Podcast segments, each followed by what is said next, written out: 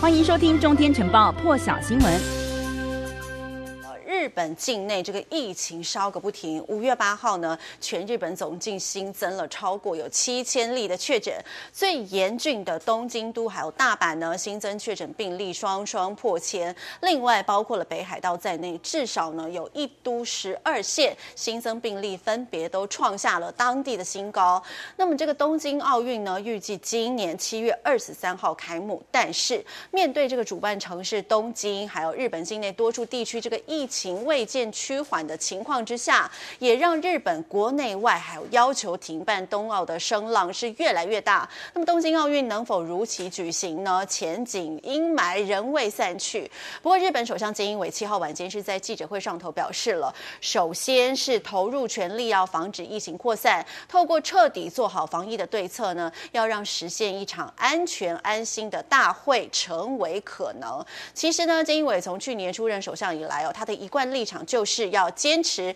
如期的举办冬奥。对此呢，曾经三度角逐日本东京都知事的一名律师叫做宇都宫健儿，他就在网站上面发动了连署要停办东京奥运，呼吁民众一起来参与。结果呢，仅仅两天就获得超过二十万个人响应。那么截至日本时间八号下午三点呢，这一项连署是已经获得有二十七万名的网友来相挺。只剩下两个多月就要登场的东京奥运，能不能如期举行呢？现在全球还在持续的关注当中。同样是疫情的部分呢，印度是受到了第二波疫情惨烈侵袭，医院的太平间啦、火葬场啦是人满为患。但是现在呢，这一波的病毒已经是突破了喜马拉雅山，入侵了尼泊尔。有数据就分析到说呢，这个尼泊尔的病例数不仅是一个月前的五十七倍，而且呢，连续四天创下新高了。专家就很担心说呢，在这个医疗资法很缺资源很缺乏的尼泊尔呢，恐怕会沦为下一个印度。印度跟尼泊尔之间呢，是有这个一千八百五十公里的开放边界，所以呢，民众常常可以因为这个工作啦，或是探望家人，经常的穿越边界来回。如今呢，尼泊尔是已经关闭了这一条边界了，而且也禁止印度的航班来飞入，以免呢自己成了第二个印度。不过尼泊尔呢，在八号是新增了有八千两百多起的确诊，累计超过了三十八万人染疫。那么为了因应这个尼泊尔的确诊个案激增呢，美国的国务院是已经批准了美国驻尼泊尔的非必要外交人员，还有他们的家人要撤离。国务院呢也建议说，如果有是有计划要前往尼泊尔的美国公民，要重新考虑他们的行程，也要求呢打算离开尼泊尔的美国人联络大使馆，相信使馆呢会安排包机撤走人员。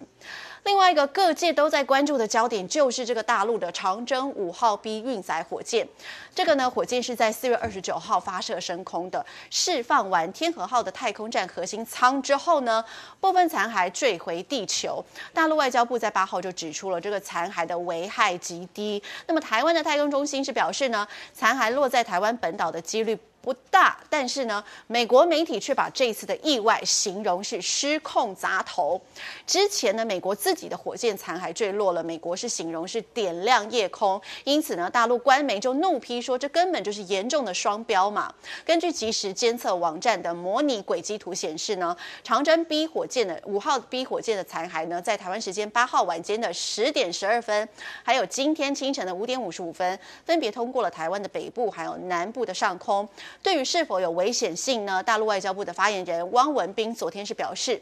这个火箭的末级载入大气层，烧蚀销毁，这是国际通行做法。大陆方面呢是高度关注火箭的末级载入大气层的情况。那么这个火箭的末级呢是已经采用了钝化技术来处理，绝大部分的器件呢在这个载入过程当中已经烧蚀销毁了，对于航空活动还有地面造成的危害概率极低。